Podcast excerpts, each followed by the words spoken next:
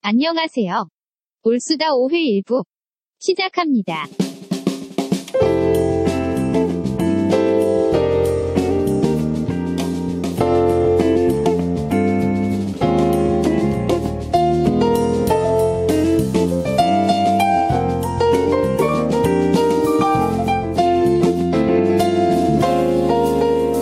네, 안녕하십니까. 아, 오랜만에 다시 모였죠, 그죠? 거의 뭐 한 달 만에 모인 것 같은데, 저희가 그동안 인기가 너무 없어가지고, 그만둘까 하다가, 그만둘까 하다가, 그래도 또 한번 다시 해보자. 그래서 오늘 모였습니다. 그럼 오늘 나오신 분 먼저 인사 먼저 시작하고 할까요? 안녕하십니까 경계인입니다. 안녕하세요. 봄이 되면 생각나는 남자 미나리입니다. 안녕하세요. 고갱입니다. 네, 반갑습니다. 어, 어떻게들 지내셨어요? 역사적인 한 그 순간을 어, 네. 아, 감격하면서 보냈습니다. 네. 역사적인 순간이라고 하면, 어, 이번에 4.27 남북 정상회담입니다. 그러셨군요. 네, 저도 아주 눈물 날 뻔했습니다. 네. 제 어떠셨어요? 이사 얘기한 줄 알고. 그랬군요. 네. 고경희님은 어떻게 잘 지내셨습니까? 뭐 어떤 특별한 일 없으셨어요? 저희는 남북 정상회담을 기념해서 네. 냉면을 먹고 왔습니다. 오, 네. 야, 함흥냉면 드신 거 아닌가요? 칡냉면 먹고 왔습니다. 냉면, 평양냉면을 먹어야 되는데. 아, 예, 참. 평양냉면은 아니고 네. 아틀란타 냉면이라고 아, 평양냉면이라고. 그런 게 있습니다. 아, 그러시군요. 그렇죠. 오늘 또 그, 우리 아틀란타 얘기도 좀 할 거죠. 그죠? 네. 자, 그러면은 1부는 제가 준비를 했습니다. 1부의 제목은 크리처, 로이 베티, 창조자와 마주한 피조물. 뭔가 굉장히 있어 보이지 않습니까? 네. 이게 사실 지난번에 저희가 인공지능, 인공지능이 지금까지 녹음했던 것 중에 제일 인기가 높아가지고, 아, 이걸로 좀 가보자. 인기 영합을 좀 해보자. 이런 생각으로, 일단 이 방향으로 한번 가보려고 제가 준비를 했어요. 좋습니다. 근데 사실은 이게, 지난번에 그, 고객님이 오두막을 하셨잖아요. 음, 예. 그 오두막을 할 때 신정론 얘기를 우리가 좀 했잖아요. 그래서 제가 그 얘기를 좀 연장해서 하고 싶어서 조금 준비를 해봤습니다. 그러면 제가 먼저 말씀을 하나 읽어보도록 하겠습니다. 아, 이 말씀은 우리 또 목소리가 좋으신 또 미나리님께서 한번 읽어주십시오. 그래요. 네. 누가복음 23장 38절에서 39절 말씀. 예수의 머리 위에는 이는 유대인의 왕이다 이렇게 쓴 죄패가 붙어 있었다. 예수와 함께 달려 있는 제수 가운데 하나도 그를 모독하며 말하였다. 너는 그리스도가 아니냐? 너와 우리를 구원하라. 네, 감사합니다. 그 이게 무슨 얘기를 하려고 하냐면 오늘은 좀 그 성경에서 이렇게 좀 나오는 그런 인물은 아니에요. 이 성경에 이런 종류의 사람들이 등장해서 나오는 이야기는 별로 없습니다. 그런데 어떻게 보면 인간들 마음속에 어, 있는 그런 이야기일 수 있어요. 그래서 제가 오늘 그 이야기를 하려고 하고요. 그 제목에서 말했던 것 creature. creature 이제 만들어진 거죠. 만들어진 피조물이고 로이 베티. 로이 베티는 이 영화 중에 악역으로 나오는 사람이고요. 이 여- 혹시 영화를 본 사람들은 이 이름만 듣고도 이게 누군지 알 수도 있을 수 있어요. 그 다음에 이 둘의 공통점은 창조주를 자기를 만든 창조자를 만나게 된 피조물입니다. 그래서 이 둘에 대한 이야기를 할 건데 크리처는 소설 프랭켄스타인 뭐 한 번쯤 다 읽어보신 어렸을 때 동화책을 보셨나요? 예, 프랭켄스타인에 나오는 거고요. 어, 근데 이 프랭켄스타인이라는 소설의 정확한 제목은 프랭켄스타인 or the modern Prometheus. 원래 그런 제목이에요. 네. 처음 알았습니다. 네, 그렇죠. 네. 근데 이게 뭐 다른 데는 보통 monster라고도 불리고 괴물이라고 불리고 그리고 어떤 사람은 프랭켄슈타인이 괴물의 이름인 줄 아는 사람도 있는데 사실 그렇지 않고 빅터 프랭켄슈타인이라는 청년 학자 또는 청년 박사가 그 만들어낸 생명체가 사실 creature고 이름이 없어요. 여기에는 그 작가가 이름을 일부러 붙이지 않았다는 얘기도 있고 그러면 로이 베티는 누구냐? 로이 베티는 이게 옛날에 굉장히 유명한 영화인데 아 요즘 분들은 잘 모를 수도 있는데 로이 베티는 영화 블레이드 런너에 등장하는 안드로이드. 근데 어, 소설에는 안드로이드라고 나오고 영화에는 replicant 복제라는 뜻이죠. 복제 인간입니다. 뭐 잘 모르시는 분들이 있을 것 같아서 어, 이야기 줄거리를 먼저 한번 말씀드릴게요.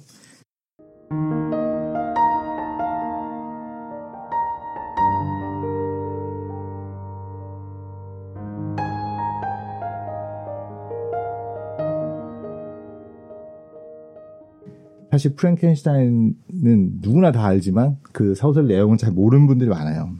그게 소설이 짧다고 알고 있는 분들이 되게 많거든요. 근데 실제는 좀 길어요, 소설이. 한 3091페이지의 좀 긴 책이고, 어, 영어로 된 버전은, 영어로 된 버전은 킨들에 가시면 무료로 다운로드 받아서 읽으실 수 있습니다. 3,000페이지를 읽어야 되는 거군요. 네, 뭐 3,000페이지면 한 이틀 정도는 그죠? 간단하게. 우리는 속독이 가능하니까요. 네. 어, 이거는 좀 소설이 단순한 면이 있어요. 이 플롯 자체는 되게 단순한 면이 있어서 사람들이 짧은 소설로 기억하는데, 근데 실제로는 그 소설이 어떻게 돼 있냐면, 어느 날 북극해를 항해하던 상선이라고 그랬던 것 같은데, 어, 로버트라는 선장이 있는데, 이 선장이 빅터라는 사람을 만나요. 근데 이 빅터는 그 북극에서 개 썰매를 타고 무언가를 막 급하게 쫓아가는 모습을 발견하거든요.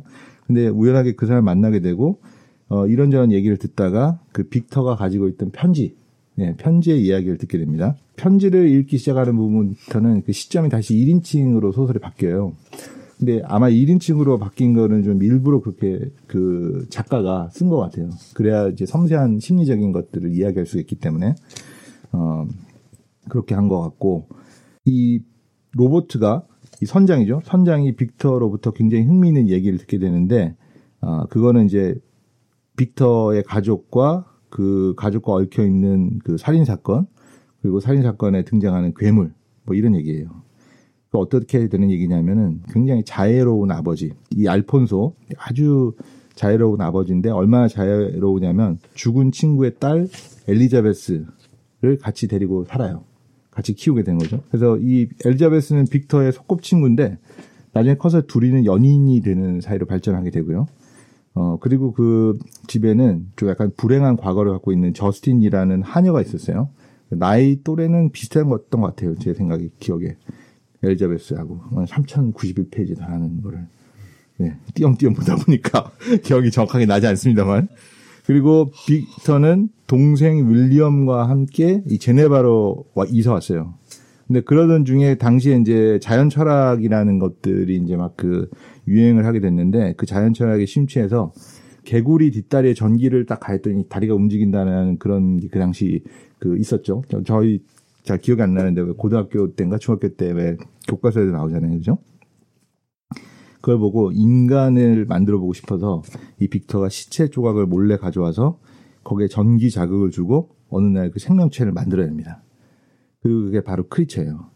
근데 많은 분들이 이제 이 소설을 잘못 기억해서 이 처음에 만들어 놓고 빅터가 이 크리처를 싫어했다고 그러는데 빅터가 처음에 크리처를 만들었을 때 장면이 어떻게 묘사되어 있냐면 빅터가 크리처를 굉장히 뿌듯해하고 자랑스러워하고 아름답다고 얘기를 했어요. 이게 마치 성경에서 하나님이 인간을 만들고 아름다웠다, 보기 좋았다라 얘기한 거를 작가가 좀 말하고 싶지 않았을까? 그걸 좀 빌려온 거 아닐까? 이런 느낌이 좀 났어요, 저는 개인적으로. 근데 이, 이 크리처가 움직이는 움직이는 모양이라든가, 그 다음에 외모, 그 다음 색깔, 그 다음 노란색 눈동자, 이런 것들 때문에 좀 이렇게 혐오스러운 모양을 하고 있었거든요. 그래서 빅터가 그때부터 이 자기가 만들어 놓은 피조물을 점점 미워하게 돼요. 싫어하게 되고. 그리고는 어느 날부터 이 피조물을 방치해버리고 이 크리처를 방치해두고 자기는 크리처로부터 달아나 버립니다. 애정이 식은 거네요. 그렇죠. 네. 그런데 그렇게 2년인가의 시간을 시간이 지났는데 어느 날 갑자기 동생 윌리엄이 누군가한테 살해를 당해요. 그리고 사람들은 아마 하녀 저스틴이 왜 그런 오해가 생겼는지 모르겠는데 빅터의 동생 윌리엄을 죽였을 거라고 생각하고 하녀를 목매달아 죽이려고 하는데 이 빅터가 하녀를 구하려고 노력을 해보지만 결국은 못 구해요. 그리고 하녀는 죽죠. 그런데 빅터는 그때 이미 직감을 했어요. 아, 이거 죽인 거는 이 하녀가 아니고, 하녀 그 저스틴이 아니고, 어, 크리처다. 그래서 이 크리처를 잡아야 된다. 그렇게 생각하고 크리처를 쫓아갑니다. 그러다가 크리처를 마주하게 됩니다. 그리고 크리처가 자기의 얘기를 해요.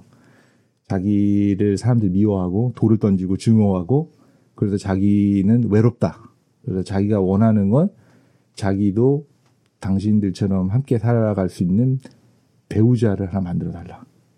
그렇게 요구를 합니다. 그래서 그 순간 이 크리처에게 연민을 느낀 빅터는 어, 배우자를 만들어 주려고 저스틴의 시체를 가져다가 다른 그 시체 조각들하고 붙여서 크리처의 배우자를 만들고 마지막 전기를 통해서 저스틴에게 생명을 불어넣을 수 있는 순간이었는데 아, 그 순간 주저해요. 그리고는 어, 자기가 만들었던 생명을 불어넣는 그 기계 장치를 파괴해버려요. 이제 이 크리처 같은 그 생명체를 또 만드는 게 싫었던 거죠. 아, 근데 그것 때문에 어, 오히려 크리처는 분노하게 되고 크리처는 그때부터 이제 폭주를 하는 거죠. 네. 빅터의 절친인 앙리도 죽이고 심지어는 빅터와 결혼하기로 됐던 빅터의 소꿉친구 엘리자베스를 첫날 밤에 엘리자베스를 살해해요. 자기 창조자에게 복수하는 거죠.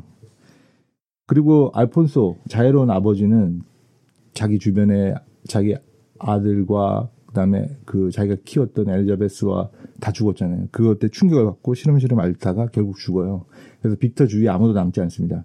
그래서 그때부터 빅터는 복수를 하기 위해서 이 크리처를 쫓아다닙니다. 그리고 크리처를 죽이는 게 빅터의 목적이 됐어요. 그리고는 어디까지 쫓아갔냐? 아주 극한 지역이죠. 북극까지 크리처를 죽이려고 쫓아갔는데 크리처는 어, 빅터보다 더 빠르고 더 능력 있고 더 고통을 잘 견디기 때문에 빅터가 잡지 못해요. 그리고는 어, 빅터가 크리처를 잡으려고 쫓아오는 중에 너무 기진해 있었기 때문에 결국은 그 선상에서 죽어요. 그걸 먼 발치에서 이 크리처가 보고 자기 스스로를 벌하기 위해서 자기 이제 자기를 화형하기 위해서 사라지는 걸로 소설은 끝나요. 네. 굉장히 장편 소설 다운 스토리네요. 맞아요, 그죠. 예, 네. 지금까지 그 프랑켄슈타인 하면 그 이마에 그 네. 꿰맨 자국 있는 맞아요. 그거밖에 그렇죠. 생각이 안 나는데. 네. 그리고 뭔가 막 그 작가가 말하고 싶은 게 많이 들어있는 것 네. 같은 느낌 들지 않습니까? 네. 네. 그렇습니다. 어렸을 때 책을 많이 읽으라고 하는 게 다 이유가 있군요. 네. 그러네요. 진짜. 네. 진짜 저는 약간 동화책 작가들이 잘 찍을 때 약간 화가 나더라고요. 아니, 나 왜곡해서 나에게. 예, 그렇게 줄여서 유아용으로 네. 만들어낸 동화책이 그걸 읽으면 원작을 읽었다고 생각하게 만들잖아요. 음. 그렇죠. 네, 그것 때문에 아주 많은 폐단이 생기고 있는 것 같아요. 맞아요. 고전을 읽었는 것 같은데, 네. 사실 고전을 왜 읽으라는지 잘 모르겠는 거예요. 아, 고전 별로 배울 게 없는데. 그렇습니다. 네, 이거 첫 번째 이야기고요. 근데 이 이야기와 연결된 다른 이야기.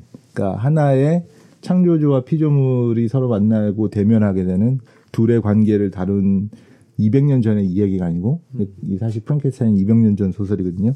1982년 작품을 보도록 하겠습니다.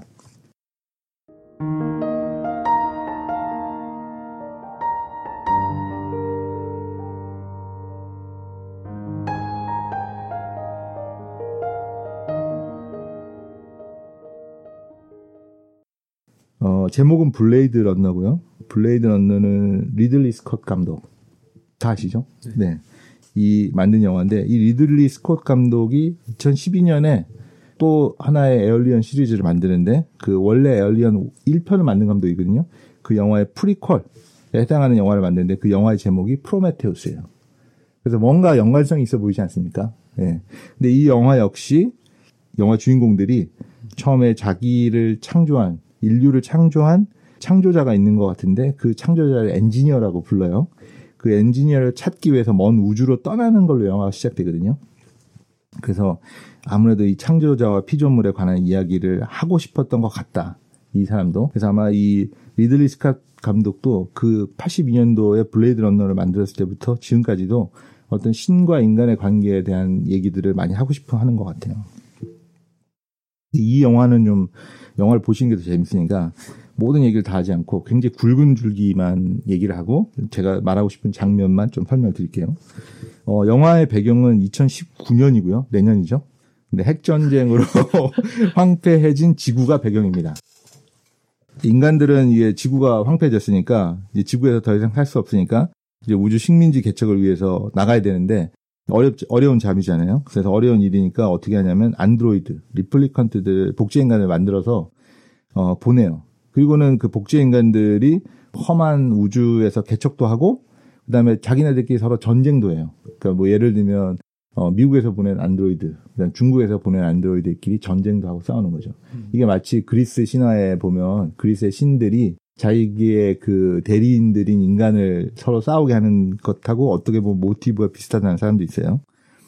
그런데 이런 복제 인간이 어, 결함이 있어요. 그래서 인간하고 달리 딱 4년밖에 못 사는 거예요. 4년밖에 못 사는데 어 4년밖에 살지 못하는 이 리플리컨트들이 자꾸 지구로 들어오고 싶어요. 자기들을 만들었던 인간의 삶을 자기들도 살아보고 싶어 하는 거예요. 그죠? 마치 인간이 신의 영역을 갈망하거나 엿보고 싶어 하거나 그런 것처럼 이 replicant들도 창조자의 삶이 어떤 건지를 궁금해 하는 거죠. 근데 이렇게 replicant들이 사람들한테 숨어 들어오는 거를 찾아내서 replicant들이 사람하고 섞여 살지 못하도록 제거하는 임무를 맡은 그 경찰이 있는데 LAPD라고 나오죠. 그 경찰이 바로 Blade Runner예요. 그 경찰들을 Blade Runner라고 불러요. 그리고는 이제 이 영화에서 그 해리슨 포드가 그 Blade Runner로 나오는데 어 이름이 데커드 데커드입니다. 근데 이 데커드의 이름이 그 철학자 데카르트의 이름을 따갖고 온 거예요. 데카르트가 어떤 철학 명언으로 유명하죠? 나는 생각한다. 고로 존재한다. 고로 존재한다. 맞아요. 그래서 맞습니까? 맞습니다. 아, 이게 굉장히 역시 저희 저희 패널 분들은 수준이. 그래서 이 굉장히 의미심장한데 존재 의미, 그러니까 어떤 것이 인간을 만드느냐라는 질문을 던지는 소설과 영화인데 그게 참 절, 걸맞는 그런 이름이죠. 근데 이 데커드가 Blade Runner가 어, 이 숨어 들어오는 replicant를 어, 죽이려고 하는데 화성이었나? 어, 여기서 어, replicant들이 한 무리가 들어와요. 근데 그 무리들을 이끄는 대장이 로이 베티라는 이름의 안드로이드예요.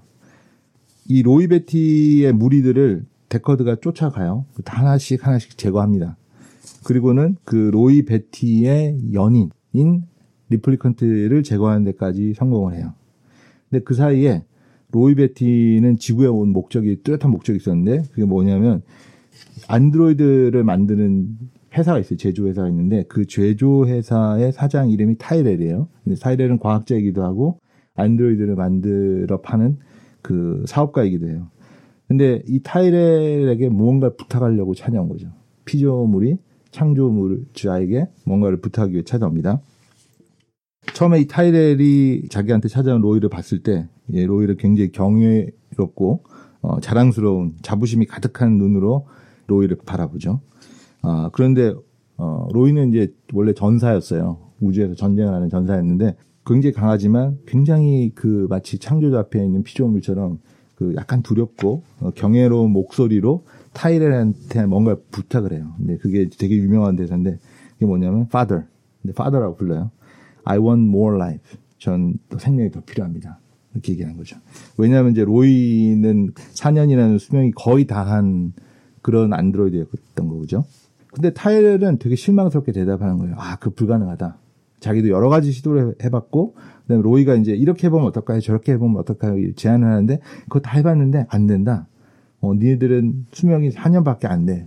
그리고 오히려 4년이라는 짧은 수명 때문에 너희들이 사는 그 4년이 굉장히 빛나는 거야. 아주 짧은 수명을 가진 별이 굉장히 강렬하게 빛나는 것처럼 너희들은 그 너희들의 불안연성이 너희들의 삶을 더 아름답게 만드는 거라고 설명을 해요. 근데 그것 때문에 로이는 굉장히 분노하게 됩니다. 그리고는 어 조금 약간 잔인하게 타이렐을 죽여요. 그 자리에서 분노한 로이가 그리고는 그 장면 이후에 어 좀 건너뛰면 로이는 이제 데커드를 만나서 드디어 이제 마지막 사투를 벌이는 거죠. 자기 연인을 죽였고 데커드는 로이를 반드시 죽여야 하는 그런 임무를 갖고 있어요. 근데 서로 이제 싸우는데 원래는 데커드가 로이를 쫓아가야 되는데 로이는 전사잖아요. 전사고 워낙 replicant의 신체 조건이 좋기 때문에 상대가 안 돼요, 오히려. 그래서 결국은 데커드가 로이한테 쫓기는 신세가 되고요. 도망을 가다가 이 비 오는 그 LA에 비 오는 LA의 건물 옥상까지 도망을 가고 한 건물에서 다른 건물로 점프를 해가지고 이렇게 달아나려고 점프를 합니다만 아, 이 데커드가 그 힘이 딸려서 겨우 그 다른 건물 끝에 매달리게 됩니다. 근데 굉장히 인상적인 장면으로 어, 로이는 이 데커드를 쫓아와요. 어떻게 쫓아오냐면 아까 제가 그 사진에 잠깐 보여드렸던 것처럼 그 상체는 벗고 한 손에는 하얀 비둘기를 들고 파란 하늘이 짙파르 짙푸르고 까만 어두운 하늘이 있고 로이가 어, 이 데커드를 죽이려 쫓아옵니다. 간단하게 건물을 뛰어넘어요. 가볍게. 그런데 로이의 한쪽 손에는 오른 손에는 못이 박혀 있어요. 왜 못이 박혀 있냐면 로이가 수명이 4년이 다 있기 때문에 자꾸 의식을 잃어요. 그래서 그 의식을 잃지 않기 위해 자기 손에다가 못을 박아 넣으면서요. 그 손으로 드디어 이제 죽음의 순간에 겨우 매달려 있는 그 살려고 발버둥치는 데커드를 내려다보죠. 그리고는 그 데커드를 죽일 줄 알았더니 죽이지 않고 오히려 그 자기 그 못 박힌 손으로 데커드를 끌어올려서 구해줘요. 그리고는 그 데커드 앞에서 이제 마지막으로 이제 자기 독백을 하면서 죽는데 그때 이제 뭐라고 독백을 하냐면 어 니들은 인간은 내가 경험한 걸 보았냐 나는 굉장히 아름다운 우주의 장면들 그 전투의 장면들 그런 장면들을 보았다 나는 어 그렇지만 이 비오는 이 빗물 속의 눈물처럼 지금 나는 이제 사라져 버린다 나의 그 기억들은 그러면서 웃으면서 아주 평안한 모습으로 죽어요. 손에 쥐고 있던 비둘기가 날아갑니다. 마치 그 로이의 몸에서 영혼이 떠나듯이 로이는 영혼이 없는 replicant인데 replicant의 몸에서 영혼이 떠나가듯이 비둘기가 날아가고요. 어, 그 이야기로 이제 끝나요. 근데 그 장면을 목격한 데커드는 그 이후에 어떤 선택을 하게 되죠. 근데 그거는 이제 영화를 보시고 그래서 이 두 이야기는 다 작가가 어떻게 보면 크리처와 로이를 통해서 이 창조자와 피조물 간의 관계, 그리고 결함과 결핍을 가지고 있는 피조물이 창조주를 만났을 때 요구하는 거. 이런 이야기들을, 어, 얘기를 하고 있어요. 근데 그 이야기를 얘기하게 되는, 어, 그 이야기를 이 자기들의 피조물, 그러니까 그 작가죠. 작가가 이 로이와 크리처를 예, 투여해서 어, 하게 된 이유가 있는데 그 이유를 좀 이해하기 위해서 어, 저희가 그 작가들의 삶을 한번 좀 살펴보도록 하겠습니다.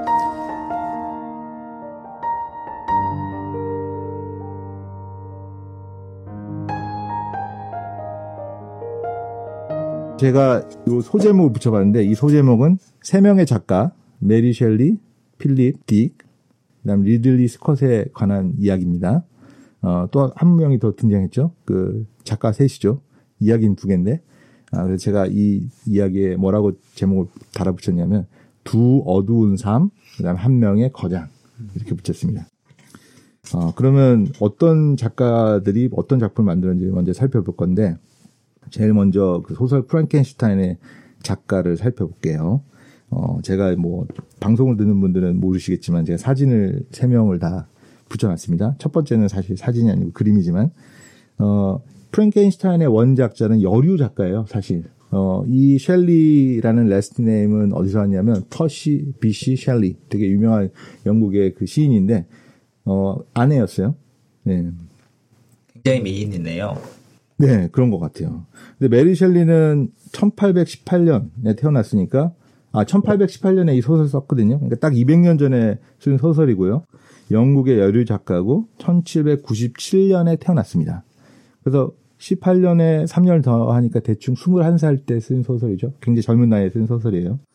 네. 이 메리 셸리의 좀 개인적인 삶을 살펴보면 이 작품을 좀 더 잘 이해할 수 있는데 결혼 전 이름은 메리 울스턴 크래프트 고드윈. 네, 이름 좀 길죠? 네, 이렇게 이름이 있는데 아, 이건 아마도 아, 아버지가 윌리엄 고드윈이고 어머니가 메리 울스턴 크래프트인데 이 두 사람의 이름을 따온 것 같아요. 그죠? 두 사람의 이름이 다 들어있죠. 어, 메리 이름 안에.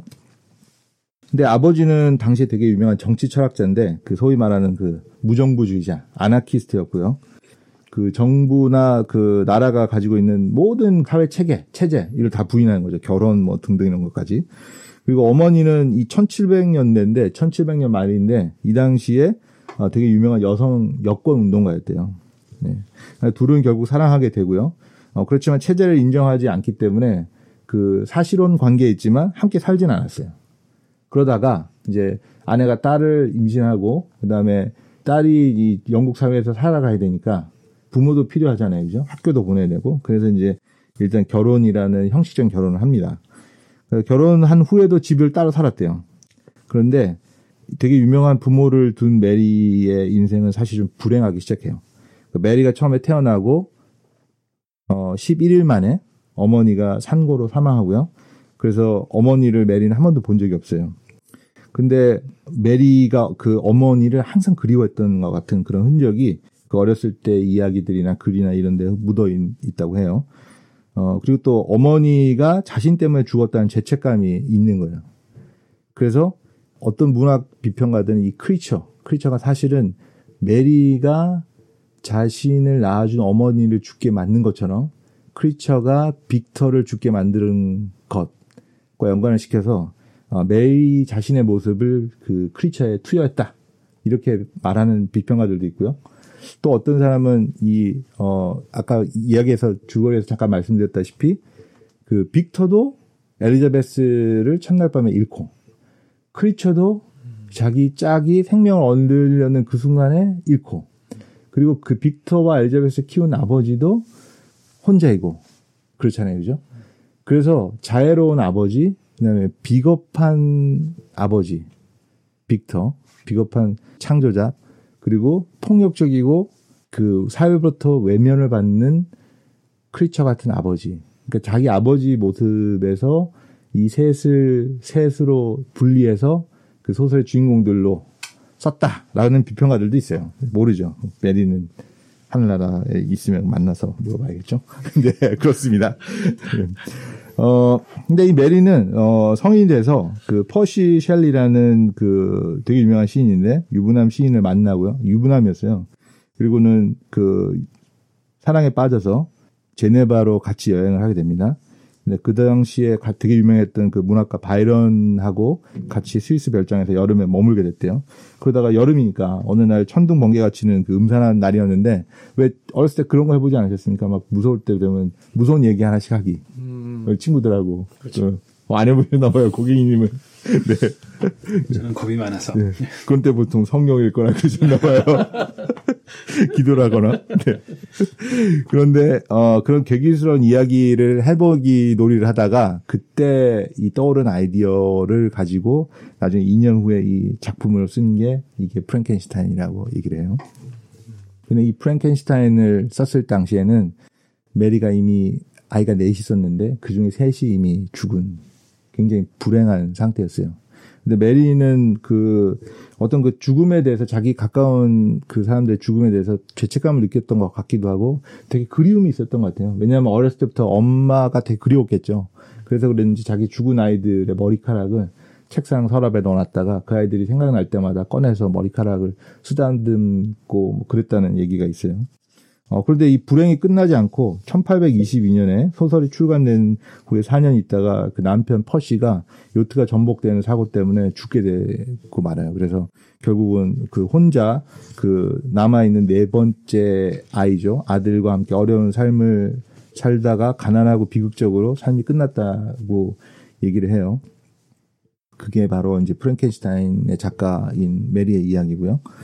어, 그 다음 이야기는 그 리들리 스캇 감독의 이야기를 좀 해야 되는데, 어, 리들리 스캇 감독을 얘기하기 전에 필립 딕이라는 그 필립 K 딕이라는 어, 작가에 대해서 잠깐 얘기를 해야 됩니다. 왜 그러냐면 이 블레이드 런너가 사실은 원작은 어, 소설이에요. 이 필립 딕이라는 사람의 그 소설의 제목은 안드로이드는 전기양을 꿈꾸는가 이런 제목이에요.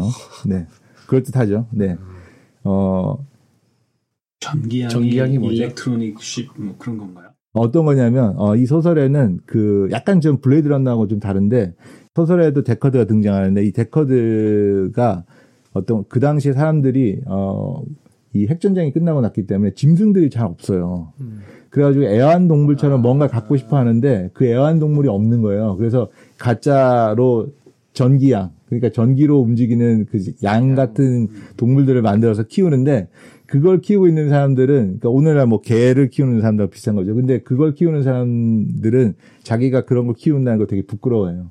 그러니까 돈을 많이 벌면 진짜 양을 살 수 있는 거예요. 그러니까 돈을 많이 벌려고 이 안드로이드 사냥꾼이 된 거예요. 이 데커드가 이 소설에서는. 네. 그렇습니다. 근데 뭐 이 사실 블레이드 러너와 이 소설은 좀 약간 모티브는 비슷한데 그 디테일한 내용을 다르게 했어요. 아마도 이 릴리 스캇이 굉장히 서사를 표현하는데 강한 감독이거든요. 그래서 그래서 어 약간 수정을 한 것 같고요. 뭐 예를 들면 어떤 게 뭐 다른가, 어떤 게 비슷하고 어떤 게 다른가라고 물어보면 이런 건데 그 원작 어, 영화와 이 소설에 다 같이 흐르는 주제가 어, 무엇이 인간다운 것인가, 태어날 때 주어지는 것인가, 아니면 삶과 경험을 통해 통해서 획득되는 게 획득되는 것이 인간다움인가? 뭐 이런 질문이에요. 되게 어떻게 보면 철학적인 질문인데 사실 이 질문이 그, 그 혹시 영화 보셨는지 모르겠는데 블레이드 러너 2049 거기에도 이제 같이 계속해서 이어지죠. 예, 그 영화에도 보면 어, 영혼이 없이 태어난 것 때문에 되게 자신을 비관하는 것 같은 그 블레이드 러너 나오죠. 근데 마지막에 죽음의 순간에서 인간답게 죽기 위해서 어떤 결정을 하잖아요. 그죠?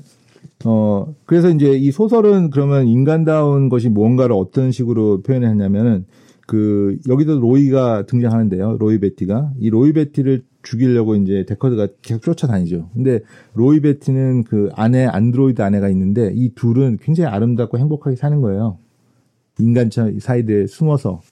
근데 사실 이 둘을 쫓아다니는 데커드는 뭐라고 해야 되냐면 되게 그 파, 가정 파탄이 나기 직전이에요. 바람도 피우고 그리고 이제 아내와 사이도 좋지 않고 그래서 어떻게 보면 되게 대조적인 거예요. 인간이 아닌 안드로이드는 굉장히 인간답게 행복하게 살고 있고 그다음에 그걸 죽이려고 하는 인간인 데커드는 비참하게 살고 있고 그래서 그렇다면 이 탄생으로 주어진 그 데커드가 인간 나오냐 아니면 안드로이드가 인간 나오냐 이 얘기를 그 필립 딕은 소설에 그렇게 쓰죠.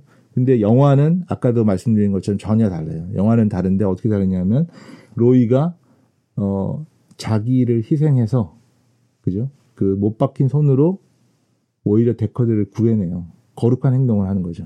그래서 인간다운 거, 거룩한 거, 선한 거, 신적인 것 이런 것들은 그 어떻게 보면 되게 강렬하게 메시지 전달하는 건데 그 선택, 그다음에 행동 그런 것들로 제한신다. 뭐 이런 얘기를 하는 거죠. 어, 뭐, 아, 역시 그 마지막 장면은 그, 이, 로이 베티가 그런 못 박힌 손, 그 다음에, 어, 비둘기를 쥐고 있는 로이 베티, 이런 모습들을 통해서 마치 그 어떤 그 예수님의 모습을 좀 투영하려고 했던 것 같은데, 이런 것들이 바로 이제 리들리 스콧의 되게 강점. 그래서 리들리 스콧이 거장이다. 이렇게 말할 수 있죠. 그러면 이 소설, 소설 그 안드로이드는 전기양을 꿈꾸는가 이 원작 소설을 쓴 필립은 어떤 삶을 살았나 보면요. 필립은 1928년에 태어났는데 어, 미숙아 쌍둥이로 태어났어요. 자기 누이와 함께 태어났는데 엄마가 그 전부터 만성 신부전증을 앓고 있어가지고 자신과 여동생을 잘 수유를 못했대요. 그러다가 여동생이 그만 죽게 돼요. 한 달 정도 지나고 나서. 어, 그리고 그래서 인생이 그때부터 비극적으로 시작하는데 어, 나중에 이제 이 필립이 그 장면을 자기의 삶을 회상하는 이야기에서 이렇게 말하고 있습니다. 제가 한번 읽어볼게요. 제가 계속 혼자 말을 좀 하고 있어요. 죄송합니다. 네. 아, 누이는 살기 위해 나는 누이를 살리기 위해 발버둥을 친다. 영원히 그녀는 나의 전부나 다름없었고 나는 늘 내 죽은 누이와 헤어지는 동시에 함께 해야 하는 저주를 받았다. 이렇게 말하고 있습니다. 이 사람의 삶 속에 죽은 누이에 대한 어떤 그 어두운 그림자가 늘 있었던 것 같아요. 그런데 이 필립 딕이 어머니는 또 이혼을 했고요. 나중에 이혼하고 10대 초반에 굉장히 시설이 열악한 기숙 학교에 보내지는데 거기서 이제 어떤 일이 있었는지 잘 모르겠지만 어, 구토공포증, 공황장애, 광장공포증 같은 그런 정신질환을 알아요. 그 기숙 학교에서. 그러다 결국 집으로 돌아오고 그때부터 이제 정신과 치료를 하는 그 약물을 먹게 되면서 평생 그 약물에 의존한 삶을 살아요. 그래서 아시다시피 약물에 의존하다 보니까 삶이 굉장히 불안전하고 어 결국은 그 삼류 다작의 SF 소설가의 모습으로 살면서 어 여러 번 세 차례인가 네 차례 결혼에 실패하고 가난한 삶을 계속 살아갑니다. 그러다가 38세에 발표한 작품이 이 안드로이드는 정기양을 꿈꾸는가 이 작품이고요. 어, 그렇지만 이 사람이 그 후대의 사람들한테 되게 뭐랄까 굉장히 그 강렬하게 그의 작품들이 평가를 받아요. 그래서 이제 결국은 오늘날에는 이제 3대 SF 거장이라고 불려요. 그 아이작 아시모프랑 그 다음에 어, 또 누구죠? 그 있습니다. 네. 3대 거장이라고 평가를 받으면서 필립 딕 상도 있대요. 네. 어, 네. 그런 사람이 됐어요. 두 사람이 필립과 이 누구죠? 메리 셸리의 삶이 굉장히 보통 사람들이 상상할 수 없는 그 고통에 가득 찬 삶 같은 그런 삶을 사는 것 같아요. 이 둘은. 어, 그렇다면 그 거장 리들리 스컷의 감독은 어땠나? 이 둘에 비하면 어, 굉장히 행복한 삶이라고도 할 수 있는데 어, 리들리 스콧은 1937년, 그러니까 세계 2차 대전이 1939년에 발발했기 때문에 어, 그로부터 2년 전에 태어났지만 계속 유아기와 유년기를 전쟁에 대한 참상 또는 그것들의 피해 입은 사람들의 삶을 보면서 자랐다고 할 수 있고요. 어, 커서는 미술을 대학에서 전공했고 어, 빛을 굉장히 잘 다루는 감독으로 정평은 유명합니다. 그래서 동생 토니 스콧, 토니 스콧은 뭐냐면 그 탑건 영화의 그 감독이에요. 네. 그렇죠. 그래서 이 둘이서 이제 광고 회사를 해서 돈을 많이 벌게 되는데 그러다가 나중에 이제 에얼리언 이런 영화를 만들죠. 어 근데 이분은 굉장히 좀 천재적인 것 같기도 하다가도 굉장히 사상이 없는 사람 같기도 하다가 굉장히 사상이 있는 사람 같기도 하고 그래요. 그래서 굉장히 그 영화들의 밴드 오브 브라더스 그것도 만들었고 TV 시리즈도 만들고요. 어 그런데 어, 이분이 만든 영화 중에 유명한 작품만 보면은 굉장히 그 선이 굵은 면들이 많은데, 예를 들면 뭐 성폭력과 피해에 대한 그 공포, 그걸 갖다가 표현하기 위해서 괴기물로 만든 영화가 에얼리언 1편이고요. 페미니즘이 굉장히 강한 영화, 어, 델마 루이스. 그 다음에 부시가 이라크 전쟁을 하던 중에 그 서양 사람들을 조롱하는, 그러니까 십자군을 조롱하는 것 같은 소재로 영화를 만든 게 있는데 바로 그게 킹덤 오브 헤븐. 그래서 이라크에 쳐들어간 미국 사람들한테 야 우리 십자군들은 되게 비겁하고 예, 그다음에 어, 오히려 거기에 중동에 살고 있던 그 중동 사람들은 굉장히 noble하고 예, 거룩하고 이런 모습을 대조적으로. 굉장히 용감한 감독이라고 할 수도 있는데 어, 그런 영화를 만들기도 했습니다. 그리고 나중에 글래디에이터 영화도 만들었고요. 최근에는 이제 프로메테우스 커버넌트 이런 영화들을 만들면서 기독교 세계관을 사실 비판하는 그런 영화를 만들기도 했어요. 근데 이 아마 이 리들리 스캇이 자기가 어렸을 때 군대 가고 싶어 했는데 부모들이 말렸다 그래요. 리들리 스캇이 워낙 그 예술에 재능이 있어서 그래서 예술학교에 보냈는데 그 자기 대 자기보다 먼저 군대 갔던 형이 어 사망하던 그 즈음에서 만든 영화가 이 블레이드 런너, 런너예요. 근데 이 블레이드 런너는 그 당시에 워낙 그 E.T.하고 스타워즈가 성공을 해가지고 어 당시에는 평가를 못 받았는데 나중에 굉장히 문제작으로 또는 SF 컬트의 대표적인 영화로 꼽히면서 인정을 받았다고 합니다. 좀 컬트스럽긴 합니다. 그렇죠. 예. 그 보면 약간 어두우면서도 그죠. 예. 기괴한 999 같은. 아 맞아요. 예, 맞아요. 그런 게 좀 있어요. 예. 영원한 생명 이런 거. 네. 그렇습니다. 그러면은 제가 어, 이 영화를 보면서 그또 작가들을 얘기하고 이 작품들 얘기하면서 어, 오늘 얘기하고 싶은 얘기를 이제 본격적으로 해보려고 하는데요. 많이 길죠? 잠깐 쉬었다가 네 해보도록 하겠습니다.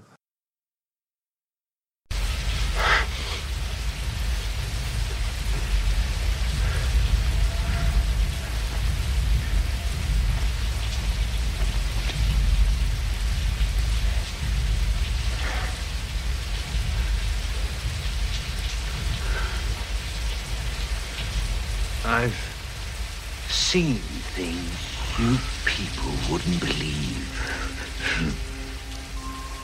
Attack ships on fire off the shoulder of Orion. I watched sea beams glitter in the dark near the Ten Hauser Gate.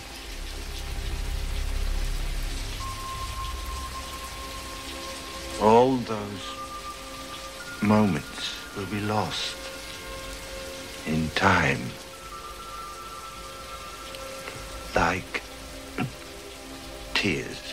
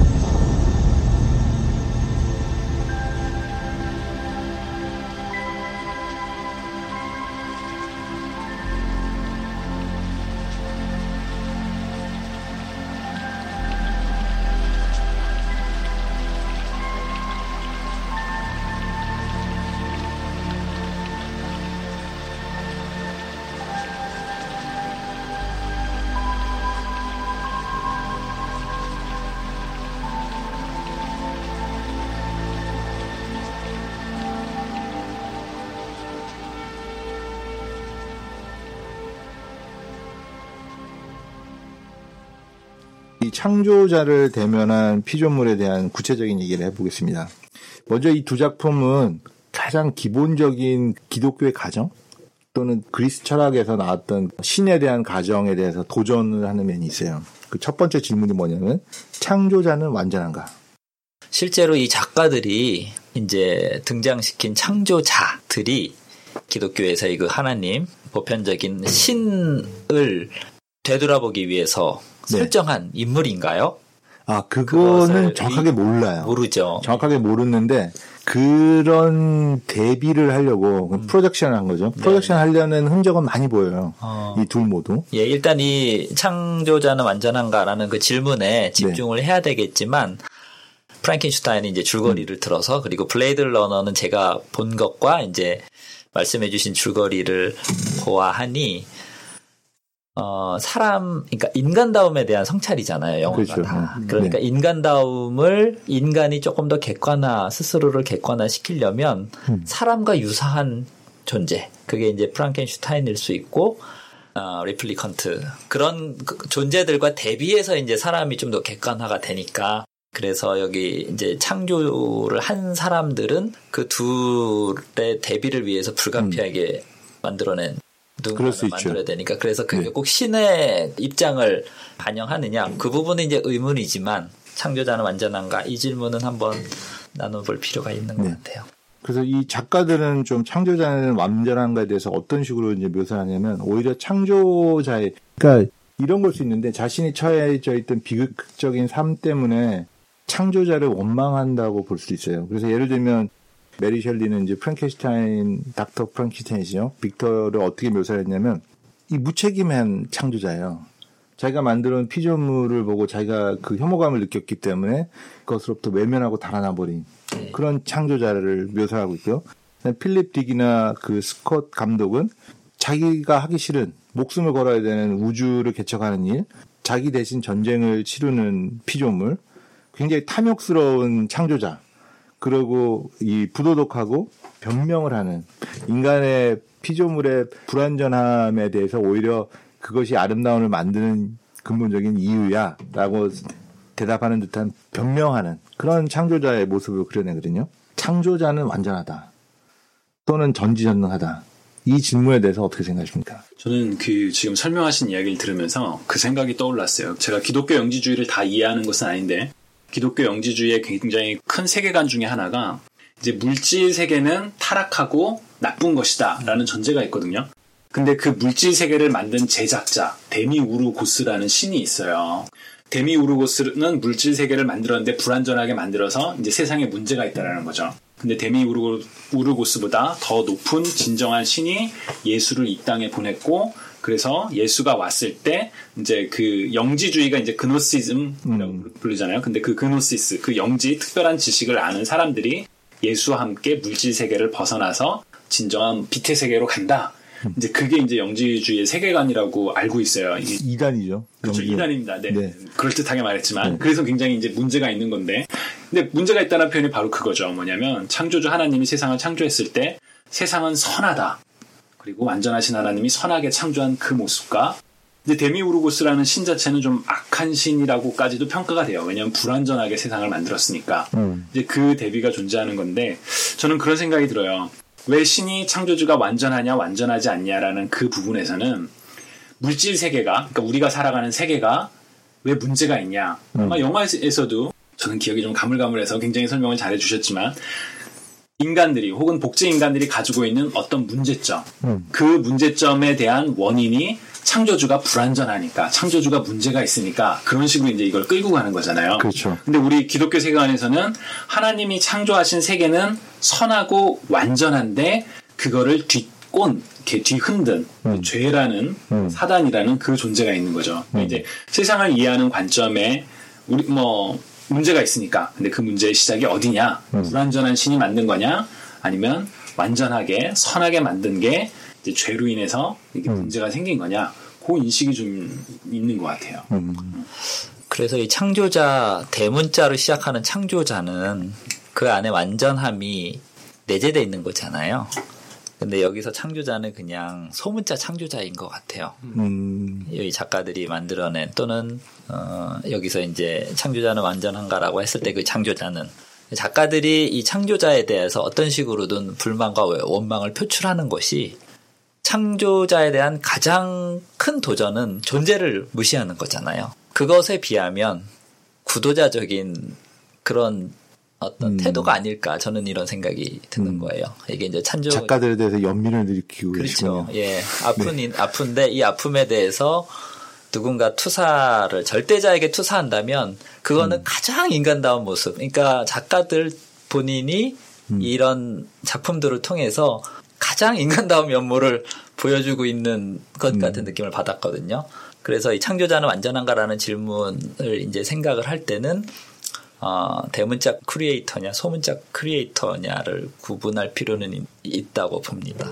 사실 크리찬에게 하나님이 완전하지 않다고 생각하십니까라는 질문은 어, 어떻게 보면 무한대라는 개념에 얼마나 크냐라고 물어보는 것과 비슷하니까 그렇게 생각합니다. 네. 그리고 그 대문자, 소문자 구분을 해주셨는데 저도 그 굉장히 공감이 가는 게 뭐냐면 소문자 크리에이터들은 자신을 만든 대문자 크리에이터를 모방을 하는 거잖아요. 음, 그렇죠. 왜냐하면 그렇죠. 이 인간이 인- 누군가 인간을 만들었잖아요. 당연히 하나님이 인간을 만들었지만 그걸 이제 모른다는 전제하에서 인간은 자신을 창조한 누구처럼 자기도 누군가를 만든 거잖아요. 그런 과정도 좀 구분도 좀 필요한 것 같아요. 이 웹툰 중에 윈터우즈라고 저희 딸이 아주 강력하게 추천한 웹툰이 있는데 너무 길어서 보다 말았어요. 네. 근데 그 이야기도 어, 프랑켄슈타인하고 똑같아요. 시체 조각들을 모아서 사람을 만들어. 그 사람이 이제 사랑을 하기 시작하는 거기서 이제 보다 말았는데 그림이 너무 예쁘고 스토리가 좀 이렇게 달달하죠. 순정 이제 그런 내용이니까. 그런 소재 이게 프랑켄슈타인이나 어, 이제 블레이드 러너는 조금 다른 소 다른 주제를 이제 향하고 있는 것 같은데 프랑켄슈타인이나 아까 그 윈터우즈는 그런 소재를 통해서만 다룰 수 있는 주제가 있기 때문에 그런 소재를 선택을 했다고 보고 거기서 다루는 주제라고 하는 것이 인간다움이란 무엇인가 사랑을 할 수 있느냐 또 마지막에 이제 독재 인간이 그렇죠. 사람을 구하잖아요. 그렇죠. 음, 그런 걸 통해서 이제 인간성에 대한 계속적인 탐구 를 하고 있다고 봅니다. 예, 그렇죠. 작가들이 자기가 하고 싶은 일을 이야기들을 가장 진한 콘트라스트로 예. 보여주기 위해서 그 장치들, 네네. 그 이야기들을 배치하는 거니까요, 그죠? 근데 그런 질문은 좀 있어요. 조금 영화에서 벗어나는 얘기인데 창조주는 선하고 완전하다. 이에 대해서는 저는 의문의 여지는 없어요. 근데 지금 우리 삶에 벌어지고 있는 많은 일들, 네. 우리 개인에 일어나는 그런 일들에 아, 완전하신 하나님께서 왜 이- 지금 개입을 안 하실까? 지금 이거를 더 냅두면 이게 더 지금 막 골마 썩을 것 같은데 지금이 타이밍 같은데 그런 이제 우리들의 판단으로 인해서 현상이 더 문제가 있어 보이고 왜지? 혹은 그 왜가 이제 좀 더 오래되면 원망이 되고 어떻게 보면 이제 이 작가들이 혹은 감독이 표현했던 것처럼 창조주는 문제가 있는 거 아니야? 그런 식의는 좀 자연스러운 인간의 한 사고의 방- 전개가 아닐까 그런 생각도 좀 들어요.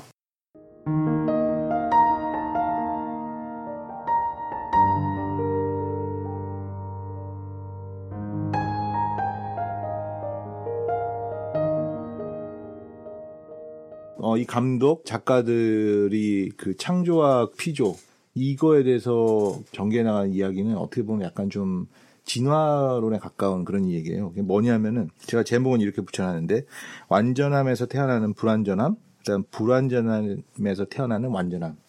그게 뭐냐면 성경이 말하고 있는 것, 그리고 우리가 믿는 것, 그다음 정통적인 그 서구 사회에서의 세계관은 완전한 신이 불완전한 인간을 또는 뭐 완전하게 만들었지만 불안해져 버린 인간을 피조물을 만든 그 관점 보죠. 근데 이 당시에 이제 현대 과학을 신봉하는 사람들, 그다음 진화를 신봉하는 사람들, 그다음에 이 메리 셸리 당시에 이제 막 떠오른 그 자연 철학들 그런 것들을 갖고 있는 사람들을 눈에는 어떻게 보이냐면 이 불완전한 것들이 점점 더 완전해져 가는 진화죠. 말하자면 진화를 보는 거거든요. 대표적으로 리들리 스캇의 그 에얼리언 시리즈를 쭉 보면 그런 것들을 잘 볼 수가 있는데 영화 프로메테우스하고 커버넌트에 등장하는 안드로이드가 또 있어요. 그 휴머노이드라고 하는데 그 휴머노이드 주인공 이름이 데이빗이에요. 근데 이 데이빗을 처음 만들었을 때 데이빗이 자기 만든 사람을 만나서 대화를 나눠요.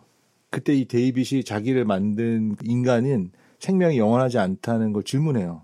근데 그렇지 못하다는 걸 대답하는 걸 보면서 대답하는 자기 창조자의 눈에서 비친 그 슬픈 기색 그걸 데이빗이 캐치해내거든요.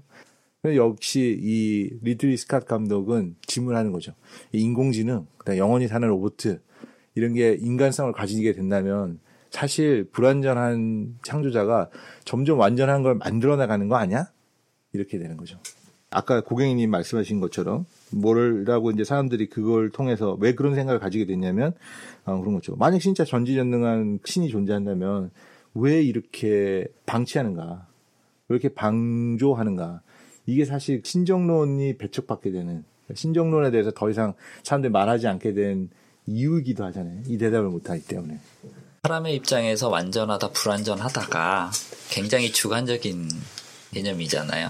그러니까 하나님이 보시기에는 이게 이제 역사가 흘러가는 자연스러운 흐름인데, 어, 사람들이 이게 불완전하다 또는 완전하다라고 본인의 입장에서, 그러니까 사람들의 입장에서 평가를 하는 거잖아요, 사실은. 창조자가 이렇게 구성한 거, 이런 이제 문제를 통해서 무엇을 구현하고자 하는가가 사실은 더 핵심인 것 같아요. 이 음. 불완전성에 집중하기보다도 이제 아픈 게 불완전한 거냐, 아니면 건강한 게 완전한 거냐, 이거는 굉장히 어떤 타락 이후에 그 불완전함 속에서 상대적인 완전함과 상대적인 불완전함을 갖고 있- 이제 우리는 완전함과 불완전함을 따지고 있는 거거든요. 그죠? 타락 이후에 진화 또는 그 피조물이 점점점 완전해지는 그런 것도 수명이라든가 어떤 지금 우리가 갖고 있는 한두 가지 또는 서너 가지의 제약을 극복한 거를 갖고 완전하다라고 표현을 한다면 그거 역시 완전한 완전함은 또 아니지 않느냐 그런 생각이 들거든요. 예, 그, 그거는 좀 다시 말씀을 정리해 보면 예. 불완전한 인간이 완전한 걸 이해할 수 없다. 완전한 것이 무엇이 완전한 것인지 다 알 수 없고 이해할 수 없는 한계가 있다. 그쵸. 그거랑 비슷한 거죠. 어, 그거랑 네. 비슷하고 네. 우리가 불완전하다고 하는 게 네. 과연 불완전한 것인가? 그렇죠. 어, 에 대한 근본적인 질문이 있는 거죠. 그러니까 그 불완전함은 우리가 수명이 유한하다든가 아픔이 있다든가 또는 여러 가지 그 불완전함이 생긴 그 계기가 있잖아요.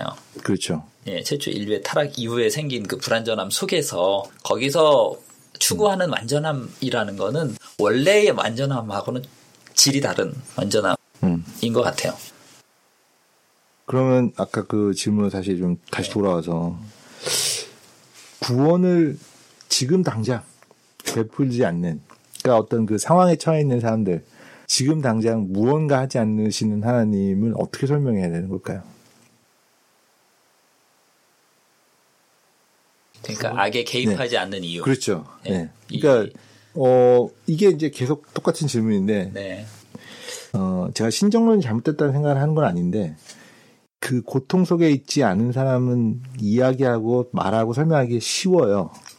근데 고통 속에 있는 사람들에게는 아무 의미가 없거나 소용이 없거나 도움이 되지 않거든요. 왜냐하면은 그걸 대답할 수가 없기 때문에 왜 지금 하나님이 그 자신이 처해져 있는 악, 그 불완전한 상태, 그다음 또는 고통의 상태에서 자기를 구원해주지 않는가? 신이 있다면, 선한 신이 있다면 왜 그걸 그냥 참고 있지? 이런 질문. 그렇다면 신은 없거나 아니면 신은 무능하거나 그런 거 아니야? 이렇게 생각하는 거죠. 그 C.S. 루이스의 고통이란 무엇인가인가요? 고통의 문제군요. 책 제목이 읽을 때는 너무 공감이 되고 또 수긍이 돼요. 근데 이제 빠져나와 보면 현실에서 살다 보면 까먹어요 그 내용을. 그러니까 어 제가 사실 그 생각하는 거는 하나님이 신은 저번에도 이제 했던 표현 같은데 이 문제를 제거하기보다 음. 문제를 제거하기보다 본질을 강화하는 쪽으로 항상 역사를 이끌어간다. 애초에 이제 문제가 제거가 됐으려면 죄를 지을 여지가 없어 없, 없게끔 창조를 했어야 되잖아요. 그렇게 창조가 되면 그런 피조물이 하나님께 드리는 영광이나 사랑이나 그 인격적인 드림이 아, 프로그램된 로봇가 부르는 노래와 음. 다를 게 없다는 거죠. 음. 인격이나 의지적인 그게 없으니까. 그러니까 애초에 이제 인격체로서 이런 관계를 음. 추구하기 위해서 그것이 이제 제가 어, 창세기와 이후의 그 스토리를 이해하는 관점이거든요. 어, 그거를 추구했는데 아무것도 없어. 문제가 없어. 그러면은 교제 그 관계가 성립이 안 될 것 같아요. 음. 그러니까 삶 위에 하나님으로 충분한 거죠. 근데 질문이 있는데 문제가 있는 게 꼭 악이 관장하는 건가요? 아니면 문제가 없는 게 꼭 선이 다 음, 역사하는 건가요? 예. 예를 들어서 아까 완전 불완전의 개념도 우리가 이해하기 나름에 따라서 그렇죠. 달리 생각해 볼 수 있는 것처럼 고통받고 있는 그 시점이 과연 악이 악이 우리가 생각하는 그냥 일반적인 악이 역사하고 주도하는 네. 그러한 상태인 건지 영화랑 비슷한 거죠 결국에는. 그 약간 그 사실 불완전한 것, 그 불완전한 것이 악한 것이다라는 건 약간 좀 사실 기독교적인 관점이라기보다는 그리스 철학에 가까운 관점이에요, 그죠? 네, 그래서 지금 이제 미나리님께서 굉장히 중요한 질문을 해주신 것 같은데 기독교 세계관에서 하나님의 선악은 네, 우리가 완전한 불완전함은 사실은 윤리적인 관점이거든요. 음. 그 윤리적인 관점에 훨씬 그 상위 개념이기 때문에 그 선과 악, 그 다음에 그 어떤 완전한 우리가 표현하는 완전함과 불완전함은 좀 다른 어떤 음. 층 위에서 이렇게 다뤄져야 되는 문제인 네. 것 같아요. 평소에는 저도 이제 변호하는 입장인데 오늘은 좀 까칠하게 그 다 공감을 예, 공감이 가요. 공감이 가는데 문제는 그거죠. 나는 지금 힘들다라는 거죠. 나는 어, 지금 그렇죠. 아프고 나는 지금 고통을 맞아요. 당하고 있어요. 네. 이게 결과적으로 궁극적인 선으로 가는 거고 네. 이 고통이 네. 뭐 이렇게 우리 하나님께서 직접 준 게 아니라고 한다 할지라도 이 문제를 해결하실 수 있는 분은 분명 하나님인데 왜 나의 이 고통은 그냥 음. 있냐는 거죠. 물론 나중에는 이게 돌아보니 다 좋은 거였어 라고 음. 말할 시점이 우리에게 오리라 분명히 생각을 해요. 네. 그렇지만 지금 저는 이제 너무 답답하고 힘들다면 아 그 다 음. 좋은 말씀을 하시지만 그 힘든 상황에 있는 사람은 답답한 거죠. 아니 네. 왜 지금인데 라인 나오는데 예, 이런 마음. 그렇죠. 근데 저도 사실 그 질문이 있어요. 근데 얘기를 조금 더 계속 해볼게요. 네. 네.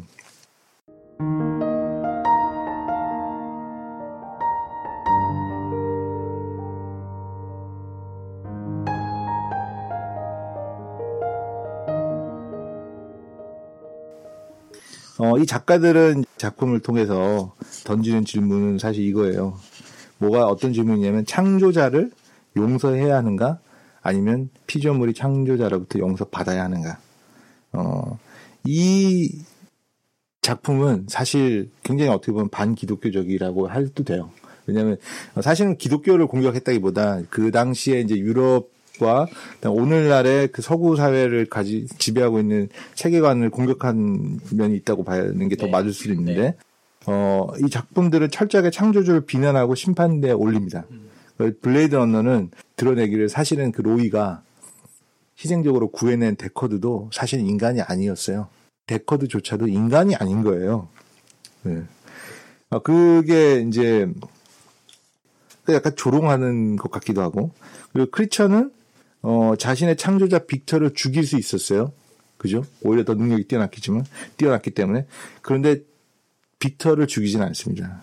그리고 결국 계속 빅터를 멀 발치해서 보다가 빅터가 죽는 죽음을 확인하고 그 다음에 자기는 자신 스스로 죽여요. 신으로부터 또는 창조자로부터 받는 벌 또는 받는 징계 수용하지 않는 거죠. 자신의 삶에 대한 주인을 자신으로 남기고 싶은 자신의 운명에 대한 주인은 자신으로 남기고 싶은 그런 그 작가의 마음이 반영되어 있다고 볼 수도 있어요. 그러면 고통 속에 있는 피조물인 인간이 하나님께 분노하는 것은 당연한 것인가? 우리는 이것이 불경스럽다고 봐야 되는 건가? 아니면은 아까 경계인이 말씀하셨던 것처럼 연민의 눈으로 그들 봐야 되나? 혹시 뭐 이렇게 굉장히 어려운 힘든 일을 겪는 경험을 해보신 적 있나요? 가까운 지인이 뭐 사망을 했다든가 아니면 곧 병 때문에 고통을 겪게 됐는가? 근데 그런 때 하나님께 원망한 적이 있으신가요? 그런 경험이 있어요? 저는 비교적 순탄한 삶을 살은 것 같아요. 부럽습니다. 아, 이제 사실은 그렇지는 않아요. 꼭 이제 우여곡절이 많고 불우한 어, 청소년기를 보냈는데 저의 가장 큰 고통은 저의 존재입니다. 이건 또 무슨 네. 아, 예, 농담이고요. 아, 사실 이 경계인이라는 이름이 바로 블레이드 런너 네, 오. 칼날 위를 달리는 네. 어, 이제 제가 안 믿었다면, 신앙이 없었다면, 왜 나를 이렇게 힘들게 합니까? 신이 있다면, 뭐라도 해 주십시오라는 그런, 어, 원망이 있을 거잖아요. 또, 믿는다 하더라도 사실 지금보다 더 큰 존재의 고통이 있다면 또 그렇게 아우성을 칠 수 있을 텐데, 어, 이거는 뭐, 지식에 그치는 거일 수도 있지만 고통이 있으면 그 우리가 완전하기를 요구하는 그 신은 그 고통을 제거하기보다 그 고통에 동참하는 모습을 항상 우리한테 음. 보여주셨잖아요. 그러니까 어 우리가 완 그 불완전한 요소를 제거하는 방식, 우리가 기대하는 방식과 음. 그 완전한 분이 그 문제를 해결하는 방식이 너무 어. 다른 거에 대해서 계속적인 탐구가 진행되는 거예요. 음. 왜 그러시죠? 음. 이해가 안 갑니다. 왜 한 명만 아프면 되지? 왜 두 명이 아파야 되죠? 음. 어? 그런 이거는 사실은 저도 구도자로서 좀 음. 탐구 문- 묻고 싶은 거죠. 왜 그런 방식으로 이 일을 해결하시는지. 네. 그래서 아까 이제 제가 연민을 가지는 거는 사실 제가 그 아픔에서 이렇게 분리돼서 음. 타자화돼서 아파하는 사람들을 본다기보다 이런 작품들을 이렇게 발산하고 표현한 그 작가들이 본인들의 문제 또는 작가들이 어쨌든 작가들은 작품을 통해서 인간성을 구현하는 거잖아요. 그렇죠. 이 사람들을 만지고자 이렇게 하, 는 거잖아요.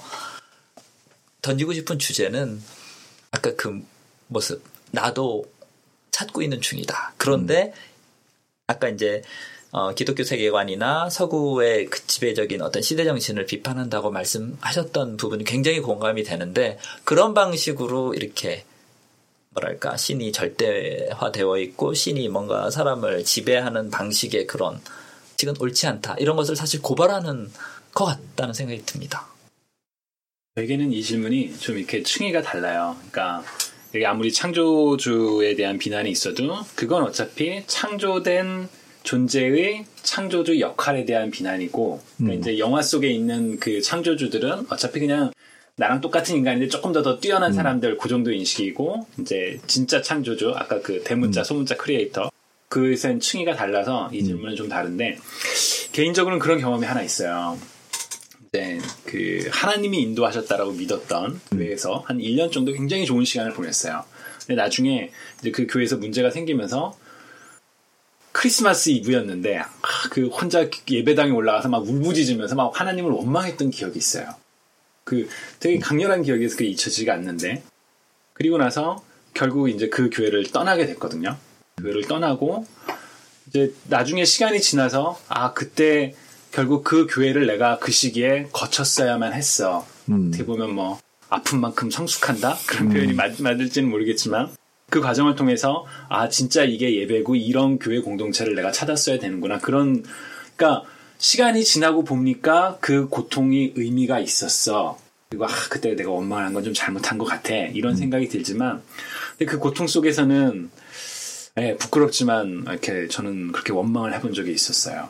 그래서 왜 여기를 안 보내셔도 되는데 하나님이 인도에서 여기 보내놓고 날 이렇게 힘들게 합니까? 그 난방도 들어오지 않던 교회에서 네. 크리스마스 이런 날 그런 기억이 있습니다. 네.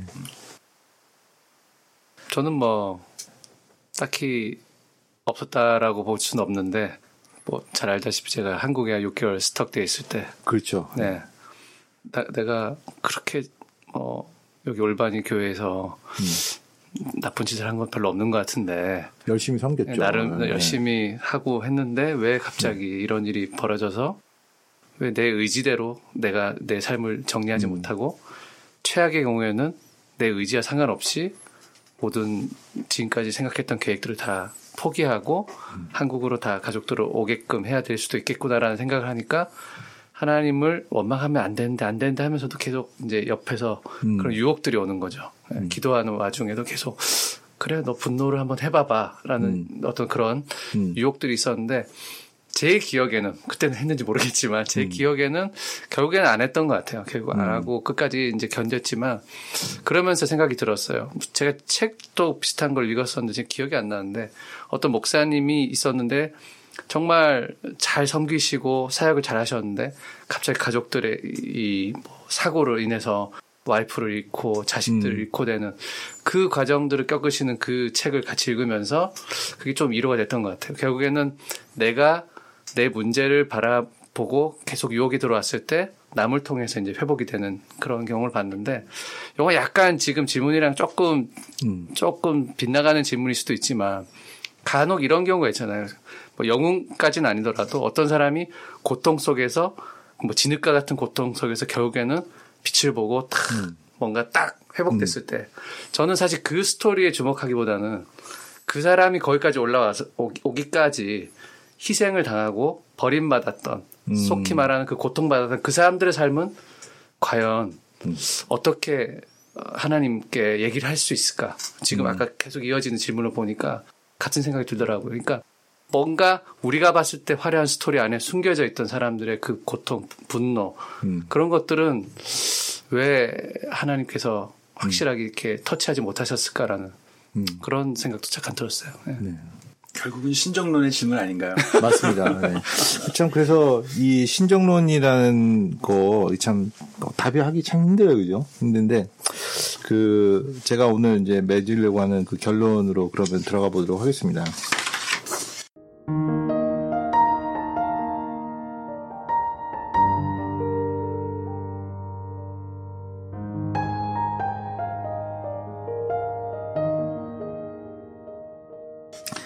어, 제가 아까 처음에 미나리 님이 읽어주셨던 그 말씀을 제가 한번 다시 읽어볼게요.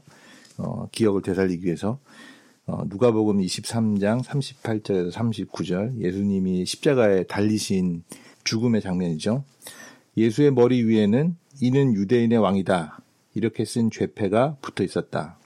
예수와 함께 달려 있는 죄수 가운데 하나도 그를 모독하며 말하였다. 너는 그리스도가 아니냐? 너와 우리를 구원하여라. 이게 사실은 어떻게 보면 오늘날 신정론 앞에 서 있는 또는 고통 속에 있는 사람들이 하나님께 던지는 요구, 말이에요. 당신이 하나님이라고? 당신도 증명하시고, 나도 좀 구원해 주세요. 이런 이야기거든요.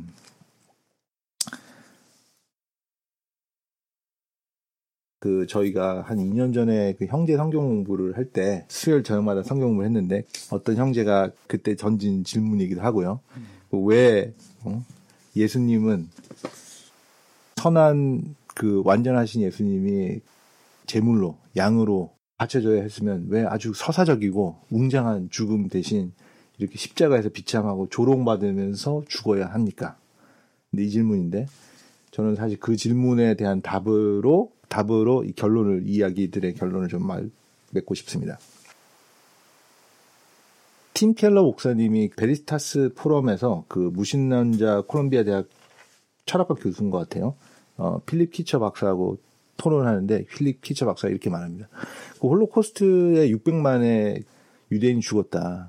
그런데 신이 진짜 존재한다면 어떻게 그런 일이 일어날 수가 있습니까? 팀 켈러 목사님이 뭐라고 대답하는지 전 너무나 너무나 그 짧은 순간이지만 집중이 되는 거예요. 과연 팀 켈러 목사님 뭐라고 대답할까? 굉장히 실망스럽게 대답했습니다. 모르겠다. 자신도 모르겠다. 자신도 모르지만 어 그렇다고 해서 그것이 신이 없다거나 아니면 신이 무능하는 걸 증명하는 이야기도 될 수는 없다. 네. 이 비극과 우리 삶의 속에 우리 삶 속에 있는 비극 이건 어떤 실존의 문제죠. 실제 존재하는 거죠. 근데 욥기를 사람들이 이제 오해를 많이 하기도 하지만 욥기는 사실 성경에서 지혜의 성경으로 분류되거든요.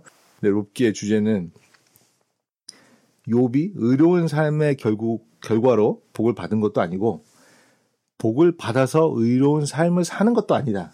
그죠? 마찬가지로 어, 삶 속에 오는 고통이 불의의 결과도 아니고 선하지 못한 것의 결과도 아니고 선하지 않다고 해서 고통을 받는 것도 아니다.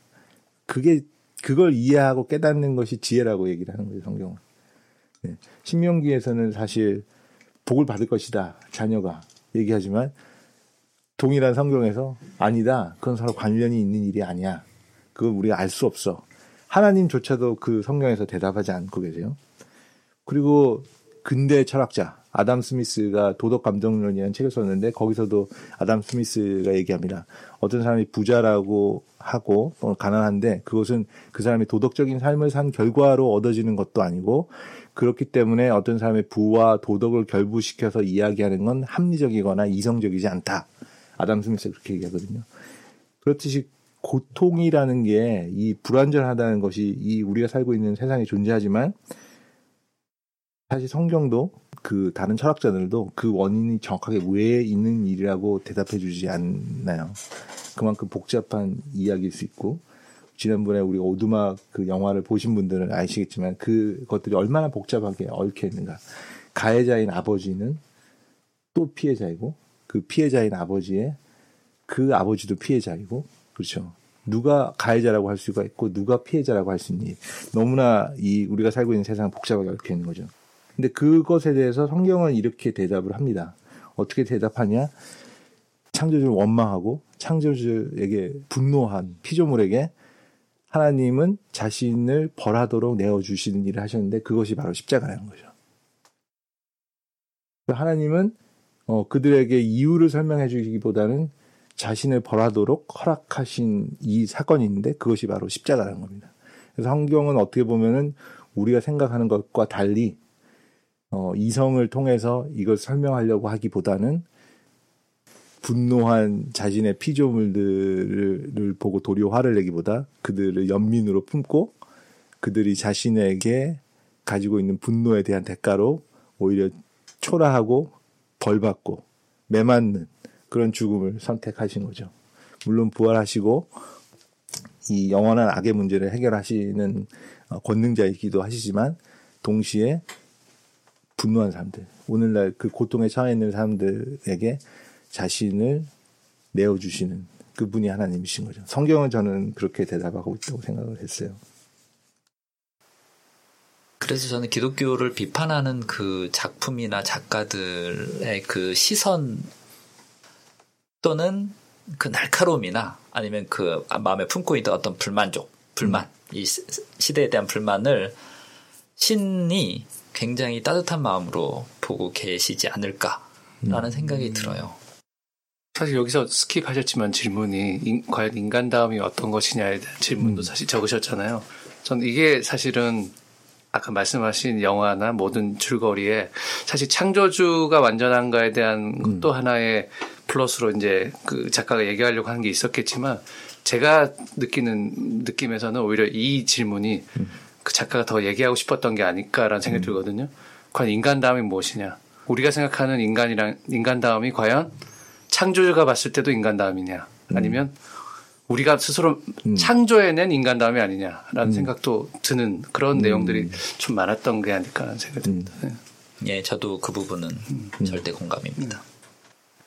그렇습니다. 그래서 이게 어떻게 보면 저희가 오늘 얘기 나누고 한 것들이 사실 고통 중에 있는 분들에게는 여전히 현학적이고 여전히 그냥 철학적인 지적 유의를 만족시키는 그런 대화의 이야기로 들릴 수도 있는데 저는 한편으로 그 저도 가까운 지인이 죽음을 맞는 그런 불행한 일을 겪은 적이 있는데 그 일을 겪으면서 영화 그리고 이 소설 거기서 등장하는 피조물에게 굉장히 공감한 적이 있어요. 아, 어, 정말 그, 무능하다. 하나님 무능하다. 이렇게 외치고 싶고. 근데 그런 것들이, 아, 그 십자가에서 왜 그런 거 있잖아요. 막 아기가 막 엄마가 아빠가 원망스러울 때 막 엄마 아빠 막 때리고 이러는데 그때 아빠가 이 녀석이 나를 때렸어. 그래서 그러지 않잖아요. 오히려 그 마음을 위로 이해해주고 맞아주고 오히려 안아주고 그러잖아요, 그죠? 그래서 예수 그리스도의 십자가란 게 좀 그런 것 아닐까 그런 걸 느꼈는데 위로가 될지는 모르겠지만 그런 분들이 좀 십자가를 바라보면서 동일한 비슷한 위로를 받으면 좋겠다. 신정론 대답하기 어렵지만 위로 받으시라고 어, 그렇게 마무리하고 싶습니다. 네, 감사합니다. 감사합니다. 감사합니다.